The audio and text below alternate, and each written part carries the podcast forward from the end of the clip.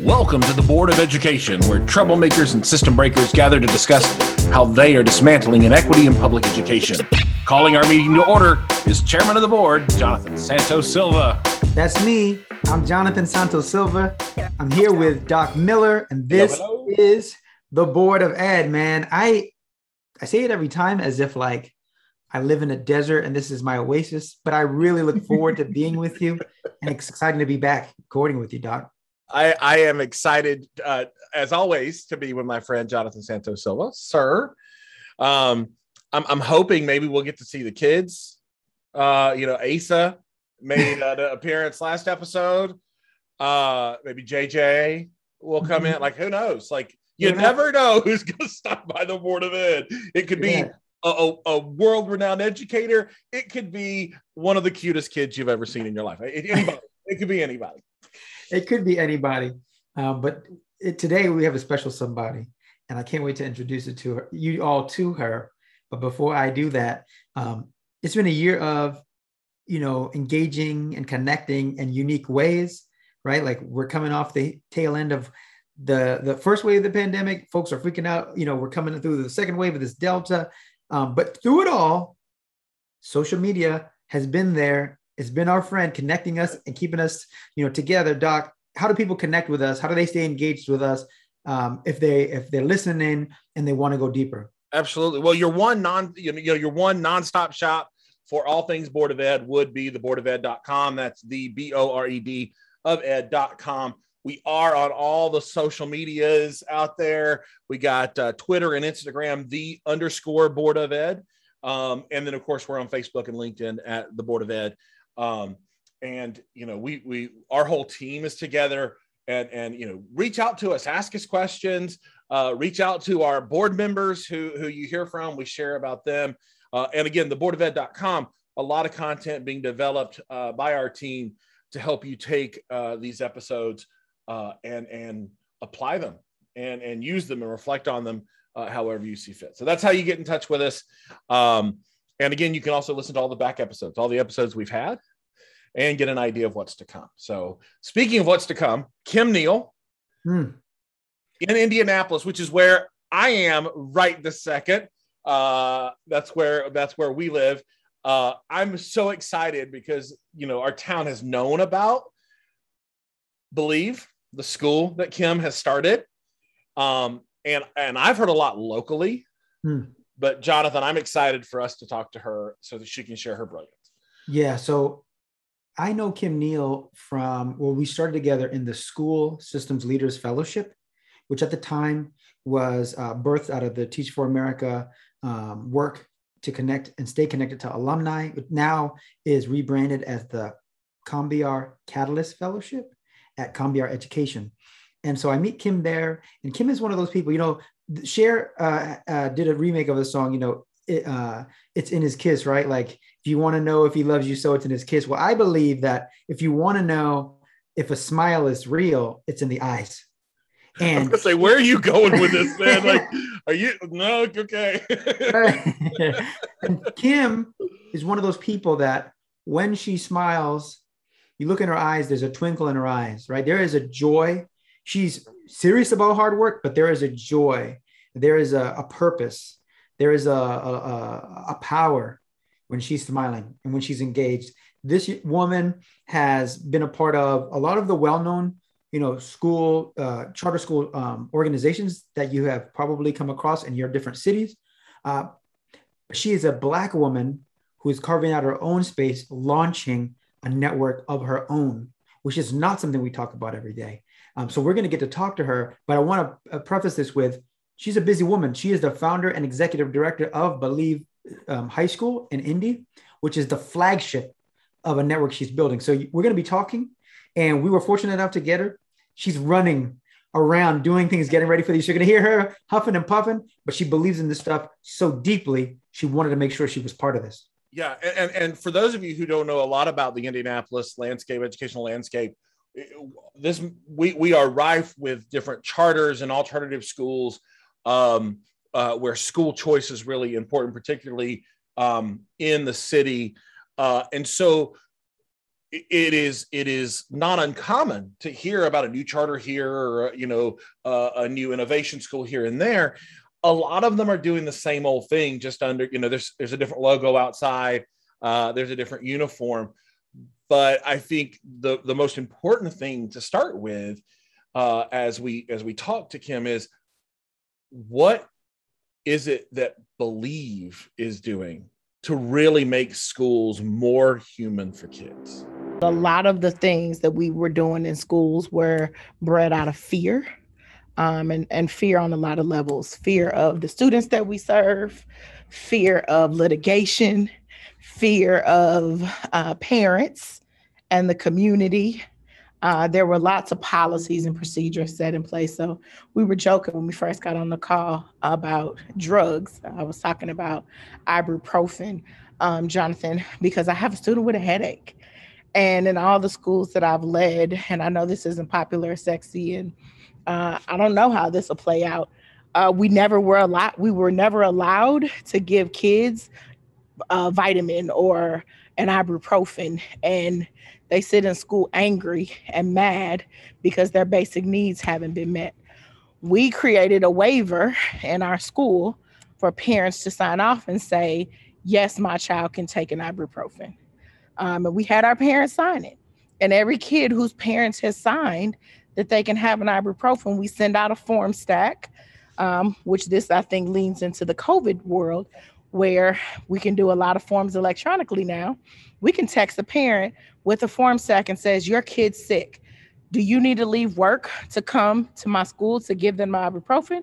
Or do you give permission for your child to take 800 milligrams of ibuprofen?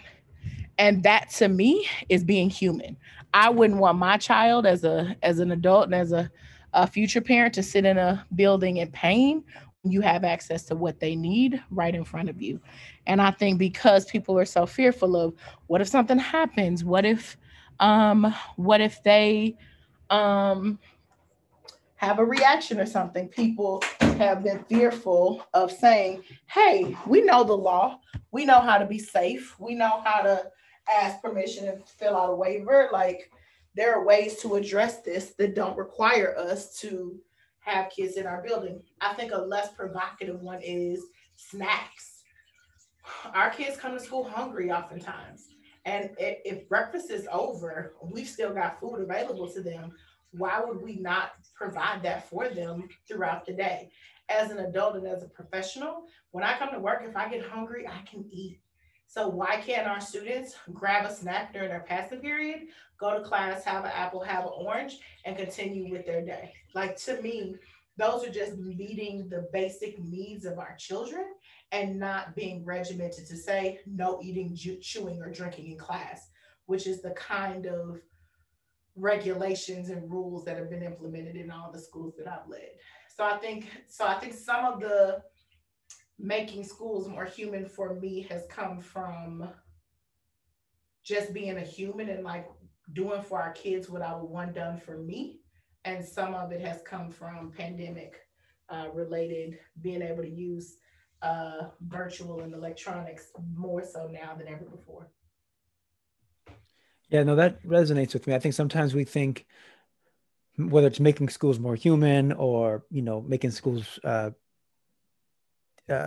more supportive of, you know, whole children, we think that it has to be these really huge, expansive, you know, world-altering changes, when something as simple as, am I allowed to provide your student with ibuprofen, or can I, you know, or can we have food available for kids when they're hungry? Like, little simple things like that, like, to your point, are what help, you know, can make a school feel more human. It makes it, you know, that's what we're able to do as adults. So I appreciate that.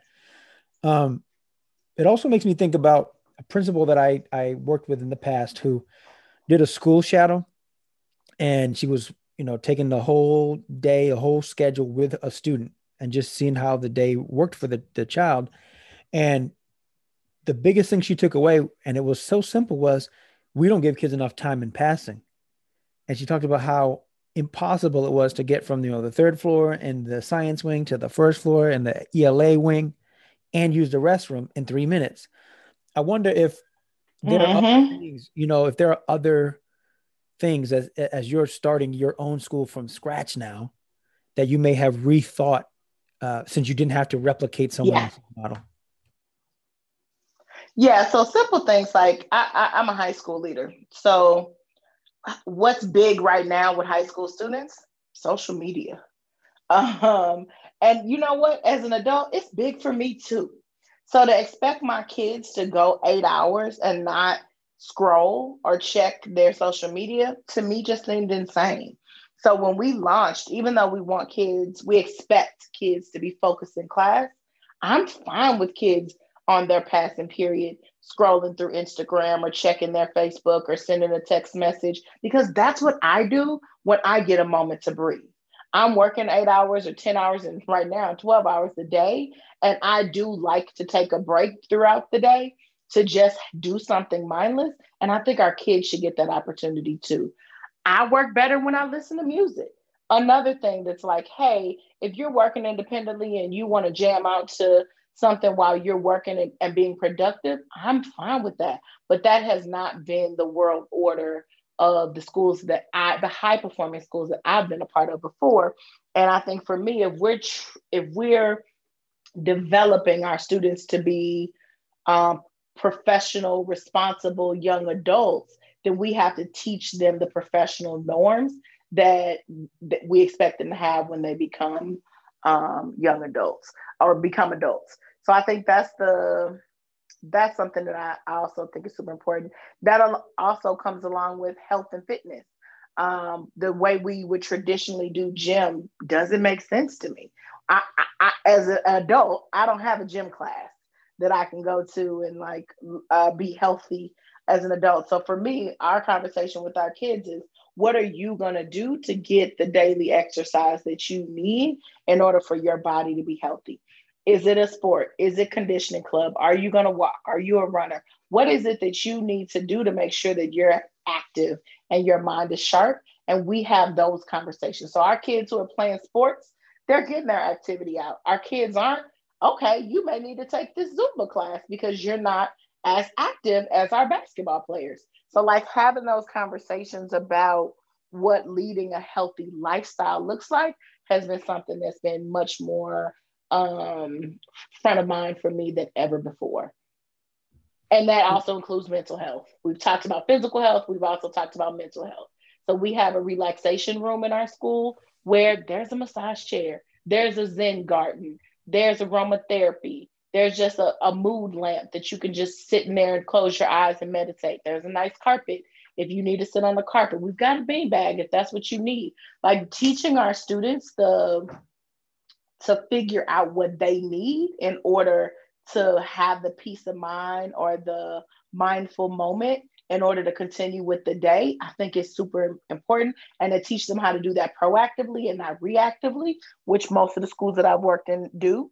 After they've gotten in trouble or put out of class, it's like, oh, fill out this reflection sheet or go to the quiet corner. No, if you feel yourself get into a place where you need a break, take it. And I think that's where I am now that I've never been before as a leader. Yeah, what resonates with me about that is like, you know, those are the things that you and I can do as professionals or as adults, right? Take a break, walk away, pull up the social media. And so it, in one way, it's just like, it just seems natural that if we're preparing our young people to be successful adults, we would want them to be able to, you know, make those choices while we're still there to support them and help them make the best choices. Exactly. The other part of it, though, is that I want to assume that a lot of those policies that, you know, forbid the phone use or whatever are coming from a good place and that the desire is to help them stay focused. But not only is that not how you and I operate as adults, it's not how it works in a lot of our more affluent schools where the kids are, the population is, true story, primarily white. I remember going to observe a teacher back in the day. I was coaching teachers, and they're doing some, I think they were writing essays or editing essays or doing slide decks.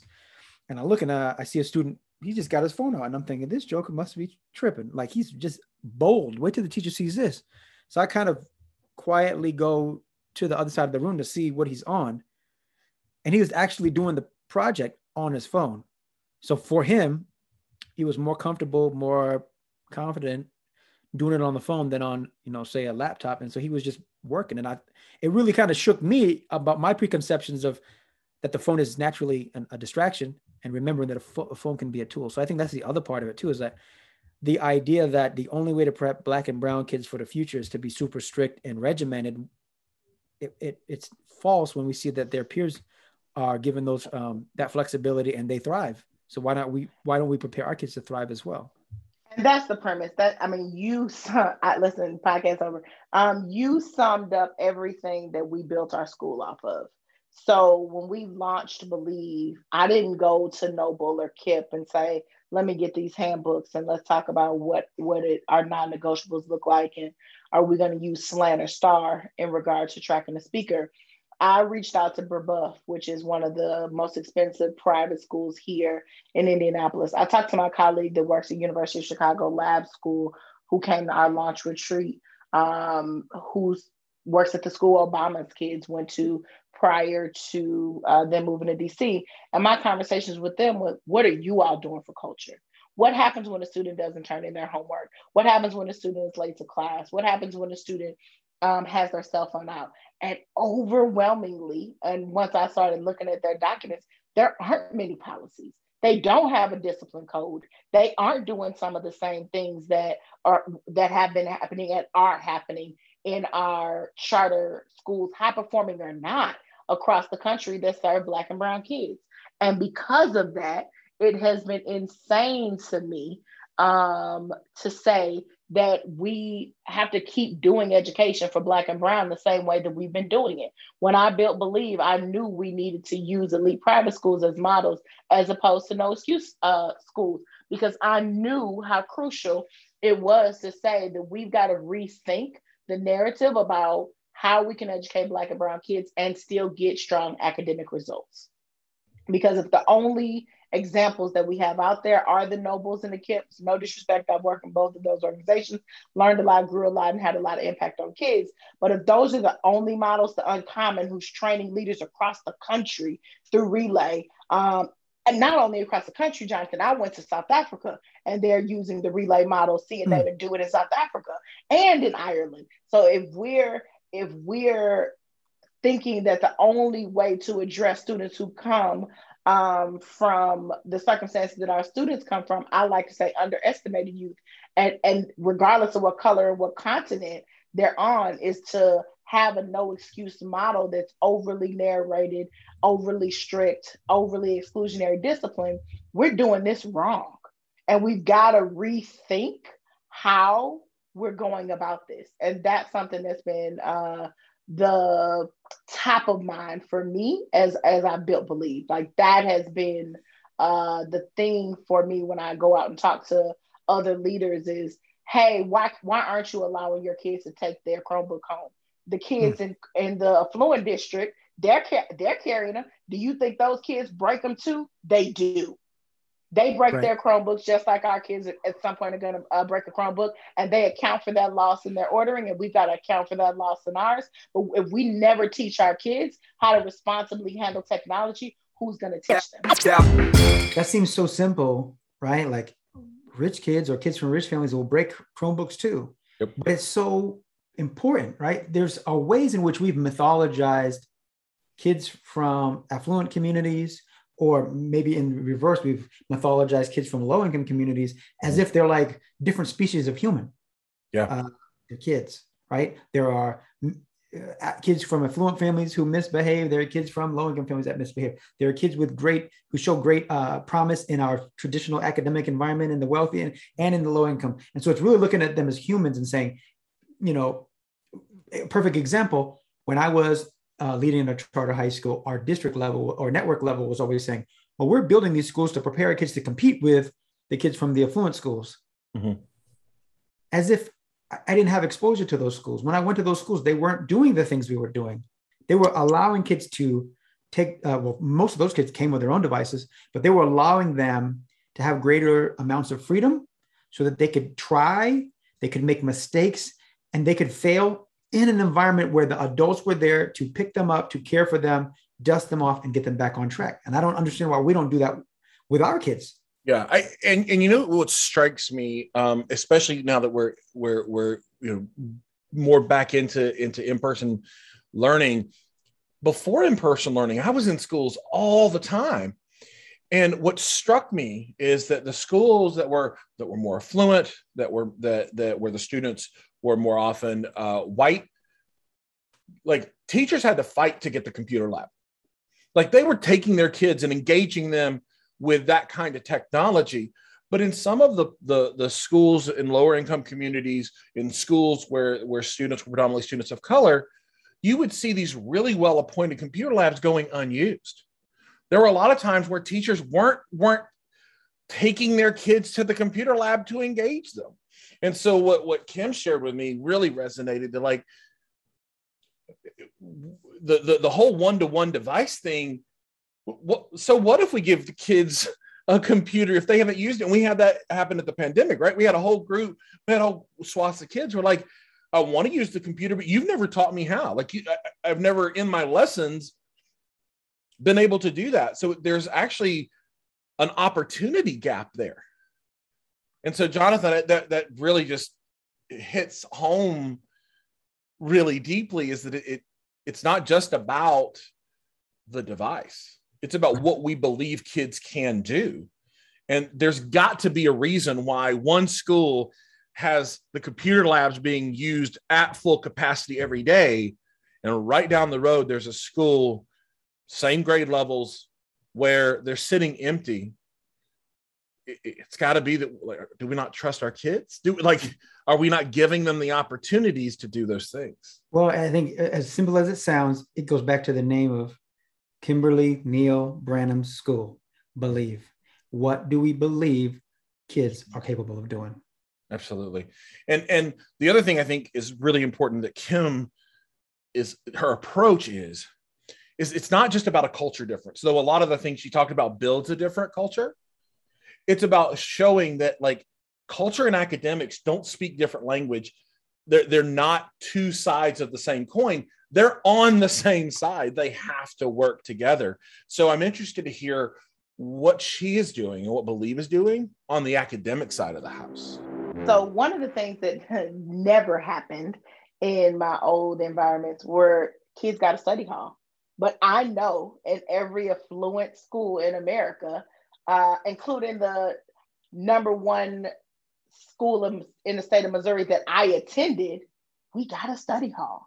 We got time during the day to do our work. My niece and nephew attend an elite Catholic private school in Southern Illinois. They get a free period. And nobody's monitoring them during their free period. Nobody's telling them what they need to work on. They're learning the skills, the study skills that they need in order to be successful in college, because they're having to learn how to manage their time and get their work done, and extracurricular activities in high school. We don't give our kids that opportunity. We're not providing that space for Black and Brown kids writ large across the country, because we're over-programming our kids. They're in an extended school day. They're taking classes from, in most cases, 7:30 a.m. to 4 p.m. And we think if they're not in school for 7+ hours a day, then we're not doing it right. If they're not in practice until 5:30, 6 at night after being in school all day, and we're giving them 2 hours of homework, that we're not setting them up for success.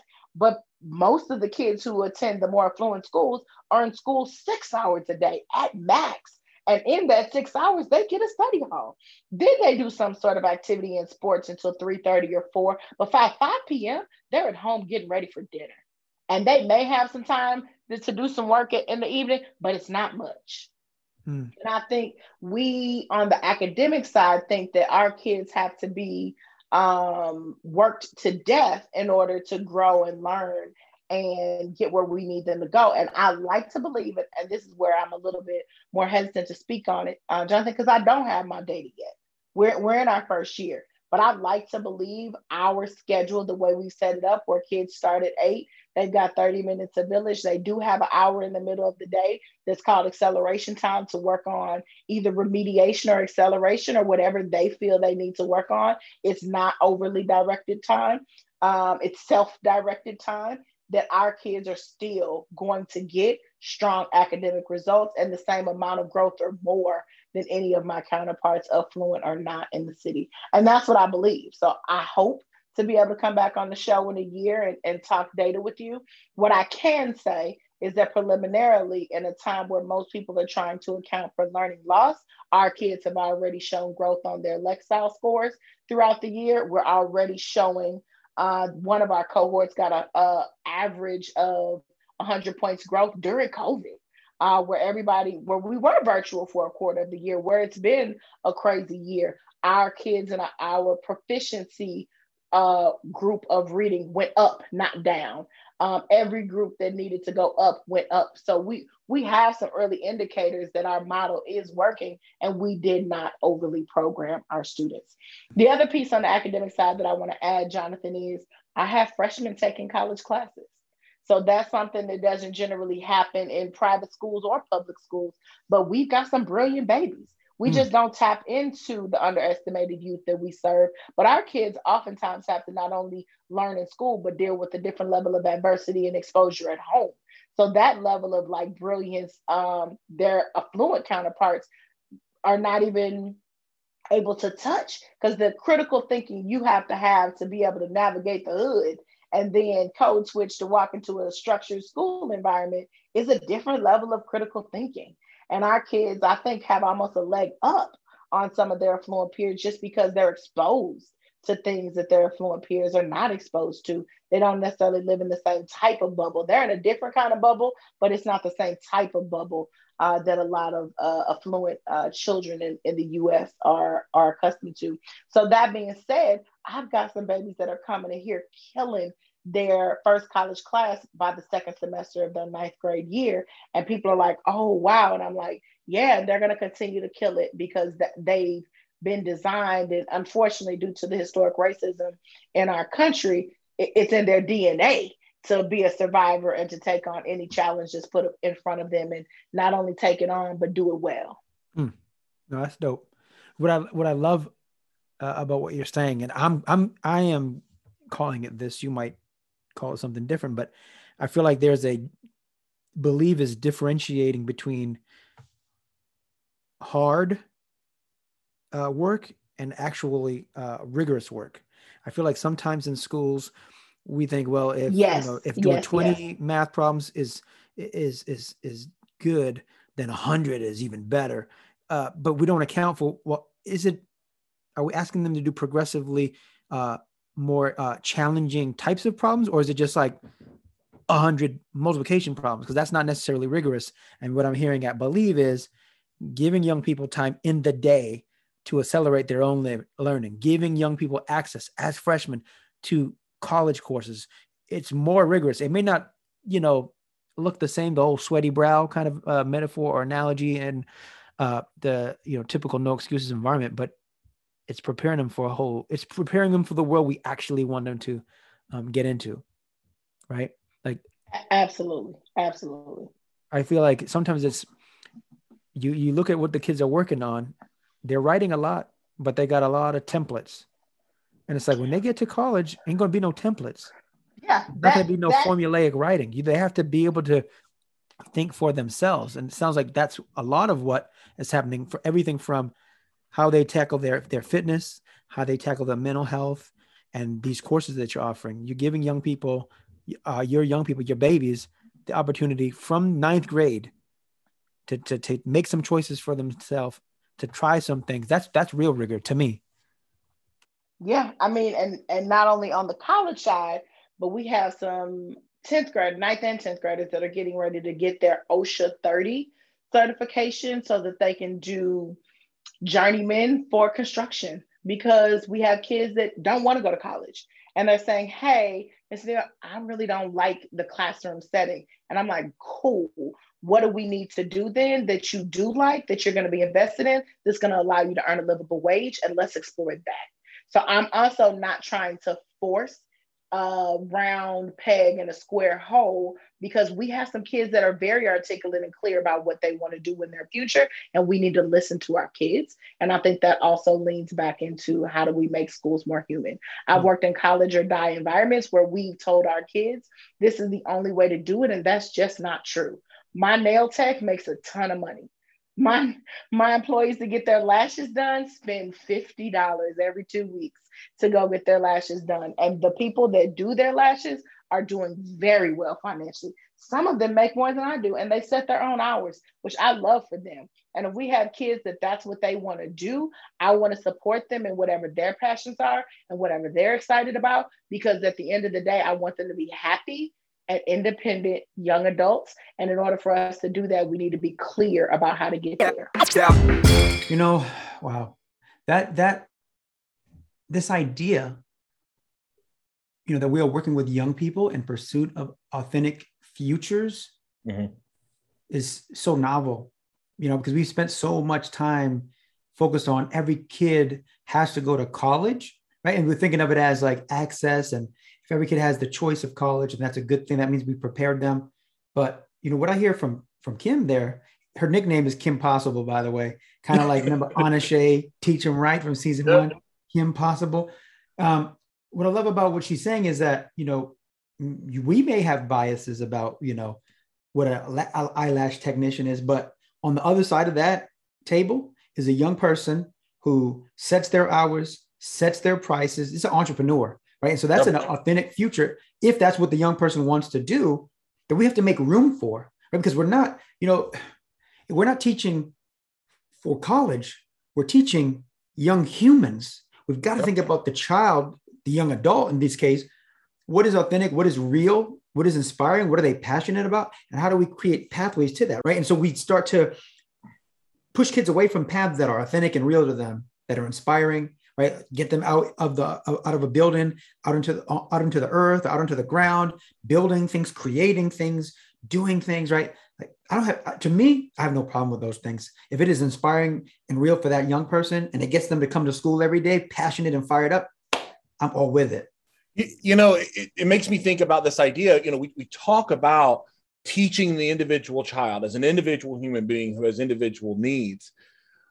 One thing we don't talk about a lot is the idea of what success looks like. If we're like, who determines what success looks like for each kid?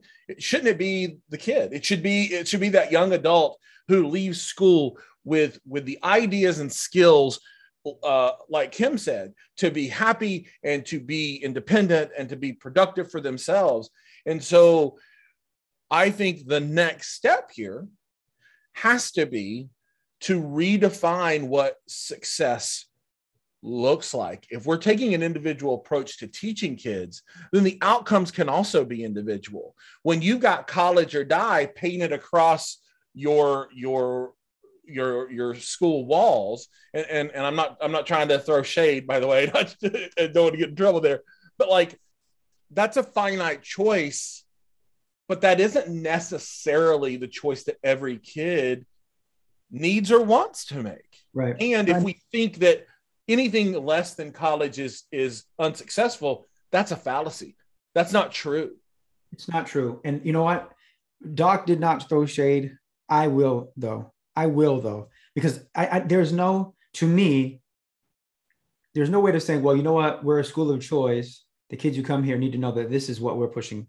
They're all going to go to college, right? Because we don't just serve the young person in front of us.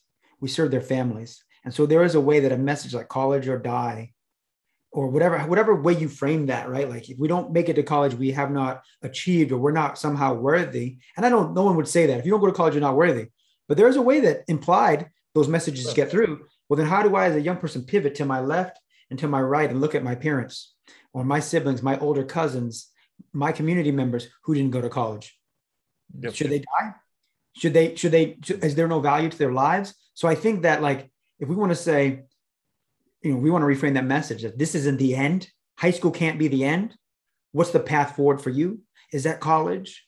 Is that community college? Is that military? Is that technical training? But what is that path for you that is going to wake you up, get you out of bed in the morning, slap them feet on the ground, and get about the business? I'm with that, like the asset positive, open-ended framing, right? That's what I'm with. And it can't just be Kim in her school. We've got to figure out, how do we get that to all students? How do we get that to scale, right? So we humanize not only school, But to your point, the pathways out of school so that every young person has something that they're looking forward to after grade 12. We're small right now. We only have 50 this year, but our goal was only 100 because we think in order to really realize this model, you can't do it with 1,000 kids. Yep. We need to intimately get to know our students and be able to navigate the community around us to meet their needs.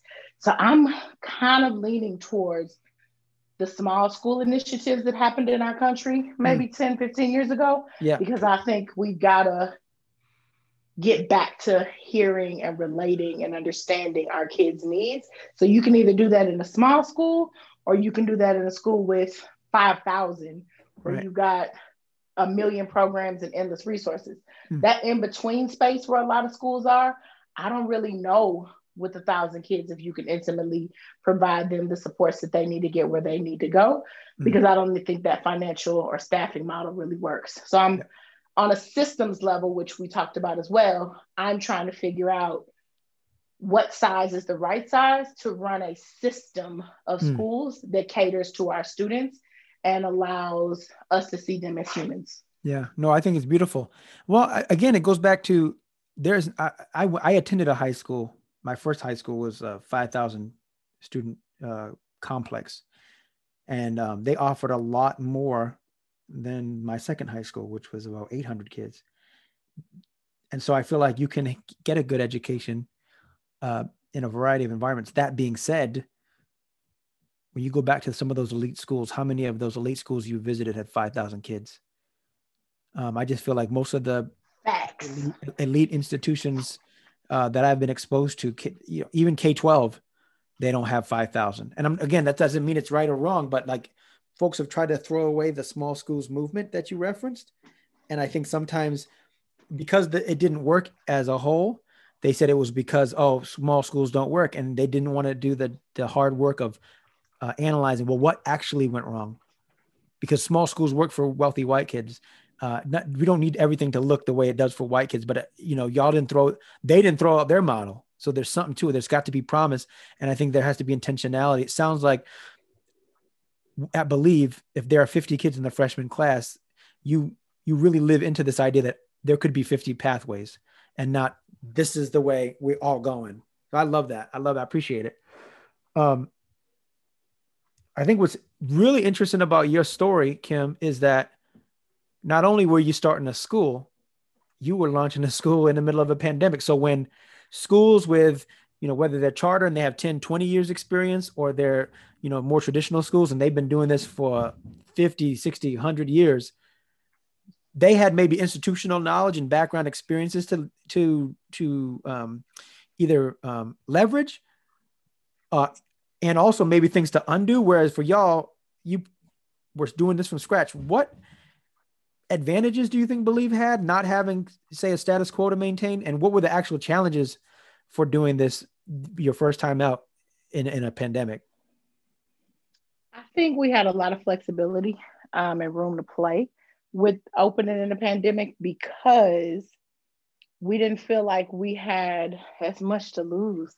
I would say this year, we were open 3 out of the 4 quarters this year. So because we were in person, I felt strongly that our kids were getting a leg up over students who were going to school in a more established environment because most of those schools were virtual. So we were able to experiment. So I hadn't really done a lot of blended learning before, where kids were learning on a platform instead of with a teacher. But because we launched in the pandemic, everybody was doing blended learning and everybody was having conversations around asynchronous versus synchronous and what could this look like. So I had the unique opportunity to say, hey, I don't know how I feel about this. I don't know what the results are going to be, but it's what everybody's doing right now. So we gave one of our courses through a blended learning platform. And we are excited to hear, won't happen till the fall, what our academic results are, because we had to take an end of course assessment for that class. And I'm excited to see what our end of course assessment scores are in comparison to kids who have taken the live course up until this point. And we did it with something with biology. We didn't do it with literacy or numeracy, but we did it with one of the sciences. But I'm excited because I think that our scores are going to be in line with kids who took a live instructional biology course. We don't know yet, but if they are, that gives me a lot of confidence to say there are some courses that we can offer virtually that I historically would not have taken that risk on, that because we opened in the pandemic, I feel confident in doing. Mm. Well, I mean, the thing about it is if the data proves you right, it goes back to the conversation we were having earlier, where a school that's remained small could potentially offer things you wouldn't normally be able to offer if you can leverage it in a quality version of a course virtually or blended. To that point, are there any aspects of the design of Believe that are different because of the experience of opening in the pandemic that might not have happened if we were opening in traditional times? For sure. So we have a lot of students that are still virtual. So even though we've been open 3 out of the 4 quarters, we had students who left the state. We have students who've had custody issues and one parent refused to bring them to school. And what we were able to see this year during the pandemic is because we offered virtual options throughout the year, we've got kids that we didn't lose. Our attendance has stayed high and our retention has stayed high. We actually, from count day 1 to count day 2, had 100% retention because we had students who, no matter what their life circumstances were, we were able to retain them and figure out how to make it work and keep them invested in what we were doing here. And I know that wouldn't have happened if we hadn't opened during the pandemic. We wouldn't have learned or developed the muscle of how to engage a student whose mom died in New Jersey, and she ended up going to stay with an aunt there and still was able to log on and be invested in the work that we're doing here. Or a student who DCFS was going to get involved and had to move to Chicago, and she still caught a bus back to go on our freshman camping trip because she wanted to be part of the experience with her class. And she said, even though I'm not there physically every day, this is still home for me. This is still where I want to be. And we learned how to invest students through virtually in that way, or kids who are not always going to be here with us. We had students who went to Mexico. We had a young man that went to the DR and then went to New York to deal with his grandmother because she had surgery. He didn't miss a beat. He stayed invested with his village. He stayed on top of his classwork. He's back now. That experience we would never have had if we had opened in a space pre-pandemic. If a student said they were leaving the state, we'd have had them withdraw and enroll in school wherever they were going. And that didn't necessarily have to be the case. And oftentimes with a transient population like the ones in a lot of our highly concentrated urban environments, we've got to figure out how to keep them invested and involved and be a constant in their lives and not have them going from place to place, which we've done historically. Now that resonates with me very deeply, this idea of schools being more flexible to meet the needs of kids as their lives, as their lives are shaken up in another area. Why not maintain at least some level of, familiarity and certainty, consistency? Yes, exactly. Because we would see it on the reservation too. Kids who are, they live on the reservation, they may move into, off reservations, community, and then they end up back either later that year or the next year, but they had to enroll and re-enroll and all this craziness. And so this has a lot of promise for maybe trying to address some of that. We have we don't know what that looks like post-pandemic, Jonathan. Right. And that's what schools are trying to figure out now is what does education look like in post-pandemic. And I know recently there's been some controversy in the news where some cities are saying there won't be a virtual option. We're going back full steam and in person. And then some cities are saying, hey, we've got some kids who just did better at home. and how do we address that? So I think as we go into our summer planning, we're thinking long and hard about how do we make sure we keep our attendance as high as it's been? How do we keep engagement as strong as it is in a world where we do want the majority of our kids to come back in person? How do we make sure that we hold on to our babies that have lives that are chaotic, that may not always allow them to be here every day? This is something that the value of hindsight has given me. And that is, I am just now understanding all the decisions that I made in absence of really important information, right? I'm going to just to be vulnerable for a minute, like as a teacher, and I do know of a couple of former students who listen to the show. I can think back to times where I made a decision or I made a judgment on what a kid was feeling or why they were doing something in the absence of knowing what was really going on. Right. So instead of going, man, I'm wondering why the student isn't here, I should reach out, or giving them the benefit of the doubt to go, you missed class, something had to have happened, let me support you. My brain as a teacher went, you don't care about my class because you're missing, right? Like, I wish I had the rewind button, right? Like, I wish I had listened to the Board of Ed and then could go back and do hundreds of things over again. But I love that Kim is setting this as part of the culture of the school, right? It's about going, you're a human being, stuff's going to happen. Yep. And instead of going, you don't value school because you're not here, it's like, well, let's get underneath it. Right. I think that the way you frame that, it makes me want to like pivot, right?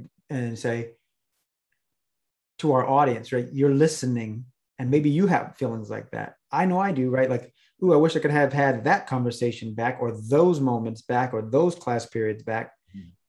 Well, we can't, but we have a lot of control about what we do today, what we do tomorrow, right? So taking that nugget first and saying, okay, this is how I used to think.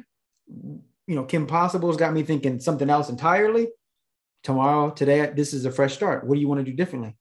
On that note, it's also, since we have her, we have Kimberly Neal Branham, I want to ask her straight up, like, what advice, what are some tactical things that educators in buildings this year can do to make things better for everyone in the building? Let's see what she has to say. So I think some of the things are really easy. So when we decided to do what I call our care cart, that's a low lift. You talked about it before, just on the culture side.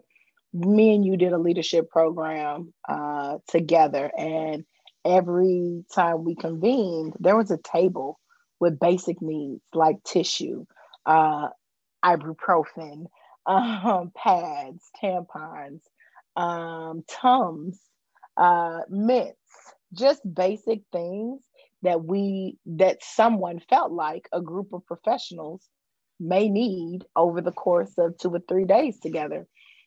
In any school in America, that's possible to say, hey, what are the basic things that we know our kids are going to need in order to feel good and come in here and have the right mindset to get invested in their learning?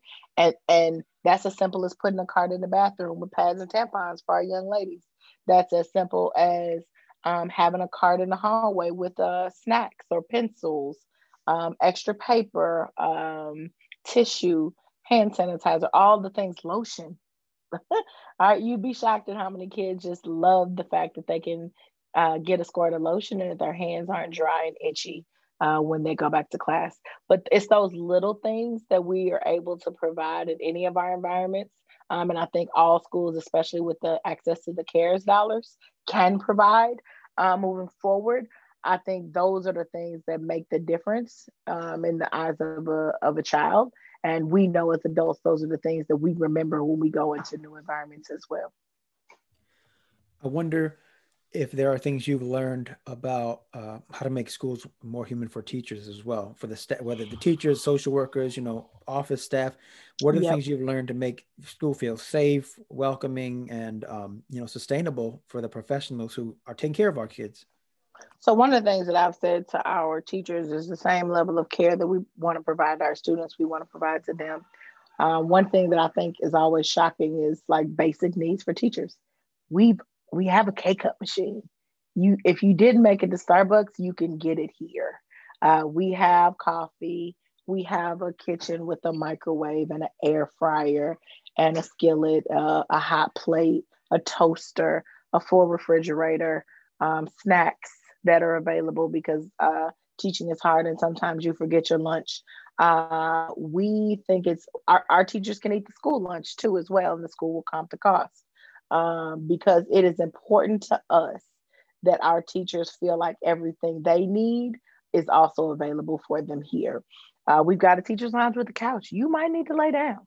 One of the things that I'm thinking about investing in and writing a grant for next year is a Peloton. A lot of my teachers struggle with the 12 hours that we work. And one of my colleagues at my last retreat said, we bought a Peloton for our school and our teachers love it because some of them can't afford that in their real lives, but they want to be healthy and they want to make sure that they're physically fit as well. So we need to provide as much as we can for our staff so that they feel like this is a home away from home, just like we want that same environment and dynamic for our students. Shoot, when you get the Peloton, that should be your next staff recruitment ad. Just put the the whole Peloton mafia was getting into teaching. I think it just, there's a lot of care in the things you just mentioned. And none of it was about policy change. None of it was about academics. None of it was about discipline, attendance, anything. It sounds like y'all really love your staff and you love your kids. And the byproduct of that, and I think for any leader that's thinking about the things that I'm saying, is that not only have we had a very strong year in terms of retention for students, we got 100% retention for staff. And so though we're a small staff, the fact that the staff that we do have feels like this is a family, feels like this is home, feels like they can get what they need here, I think plays a large role into that. We're not overcompensating. Our salaries aren't any higher than the school down the street. That's not the case at all. And I'd argue that our people actually work harder than the people down the street because we're here long hours and we're small. So people wear different hats. Our dean of culture drives the bus, teaches math, is dean of culture. Like people are definitely flexing at different levels, but it's also a place where we see them as humans and we act accordingly. Hmm. Same question. I just wonder if there are any things that you're learning or doing differently for families, for engagement. Yeah. So we have what's called Purpose Path Meeting 2 to 4 times a year, depending on the academic performance or social performance of the student, where we meet with families just to have a conversation. And in that conversation, we do share academic updates. We do share assessment data. We share how they're doing on our level up system. And then we ask the family, what do you need? Is there anything we can support you on? And is that housing? Can we share resources? Are you in earlier in the pandemic, we were providing food. Even now we have a community room where parents can come in and get food and basic household needs. So we absolutely on the family side of giving out Kroger gift cards for the grocery store and delivered groceries in times of need as well, helps with transportation, things like that. Like if a parent says, hey, in those meetings, this is what I need, we're going to bend over backwards to try to help them figure it out. And I think that has fared well with our families as well. Yeah. So like you said, a lot of these items are low-hanging fruit, right? Mm-hmm. They don't even always attach directly to academics or to culture setting. It's just all about treating people as humans right up front. How do we just make sure that they know we care? Yeah, that has been what's sitting with me from hearing Kim this entire episode is, as groundbreaking and as innovative as it sounds, at the core, it's just like doing good for people, right? Like it's doing for your kids and the families what you would hope would happen if you were in similar situations, right? Right, and our system wasn't built that way. Our system was built around like this level of access that we just expect everybody to to come. And we apparently assume that all kids have the same experience when they leave the four walls of the school building. We've always known that's not true. And we've always known the experiences of kids are drastically different, but school really hasn't adapted to that. And so all the things that Kim has shared with us, to me, like, who doesn't want to be a student at Believe or a school like it, where they're seen as a human being and the things that they need are provided, or kids are supported in providing for themselves, right? I think there's just there's a power in the simplicity of it. Right. And what I, at the same time, I bet that there are some folks who would listen to this and go, well, how would I ever do all that? You know, I'm a principal or I'm a teacher and I already have A, B, C, D, E, F, G, all the way to Z to do. How do I do it? And so one of the things I want to call out is that Believe is a community, right? Kim is a powerhouse, but she's not doing all this alone.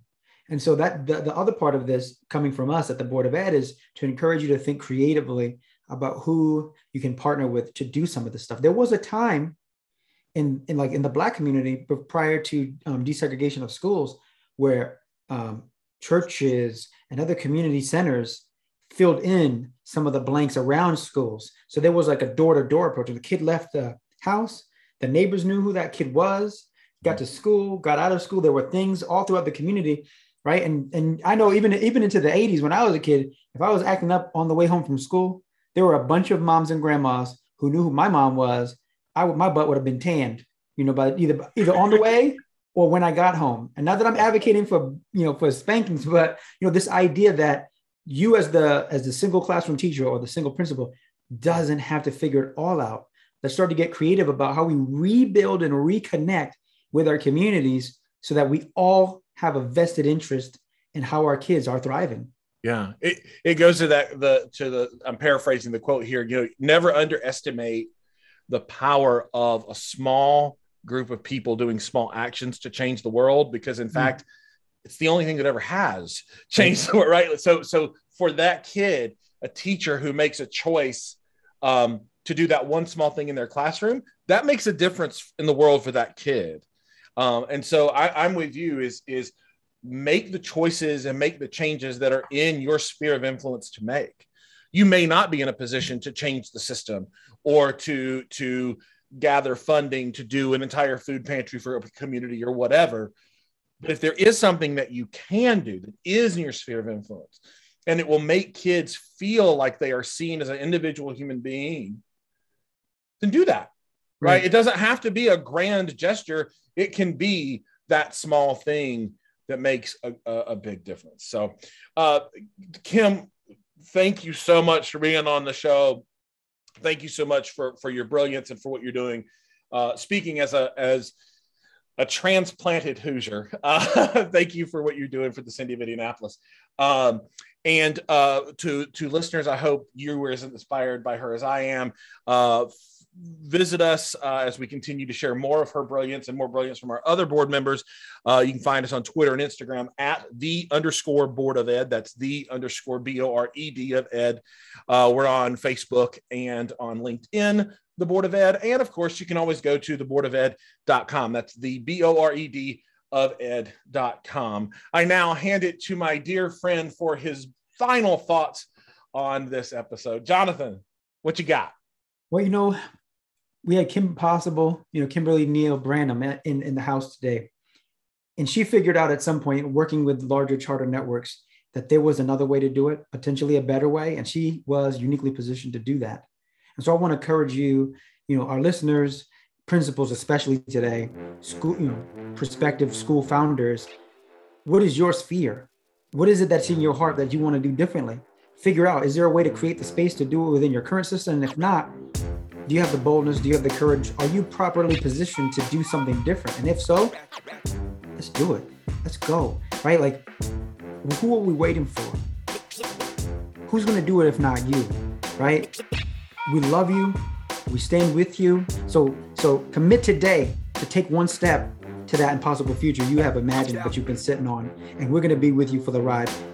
Make sure you add us on social media. Let us know what you're working on so we can encourage you, so we can shout you out, and make sure that you are in the spot for the next episode. see you next time. Stay bored.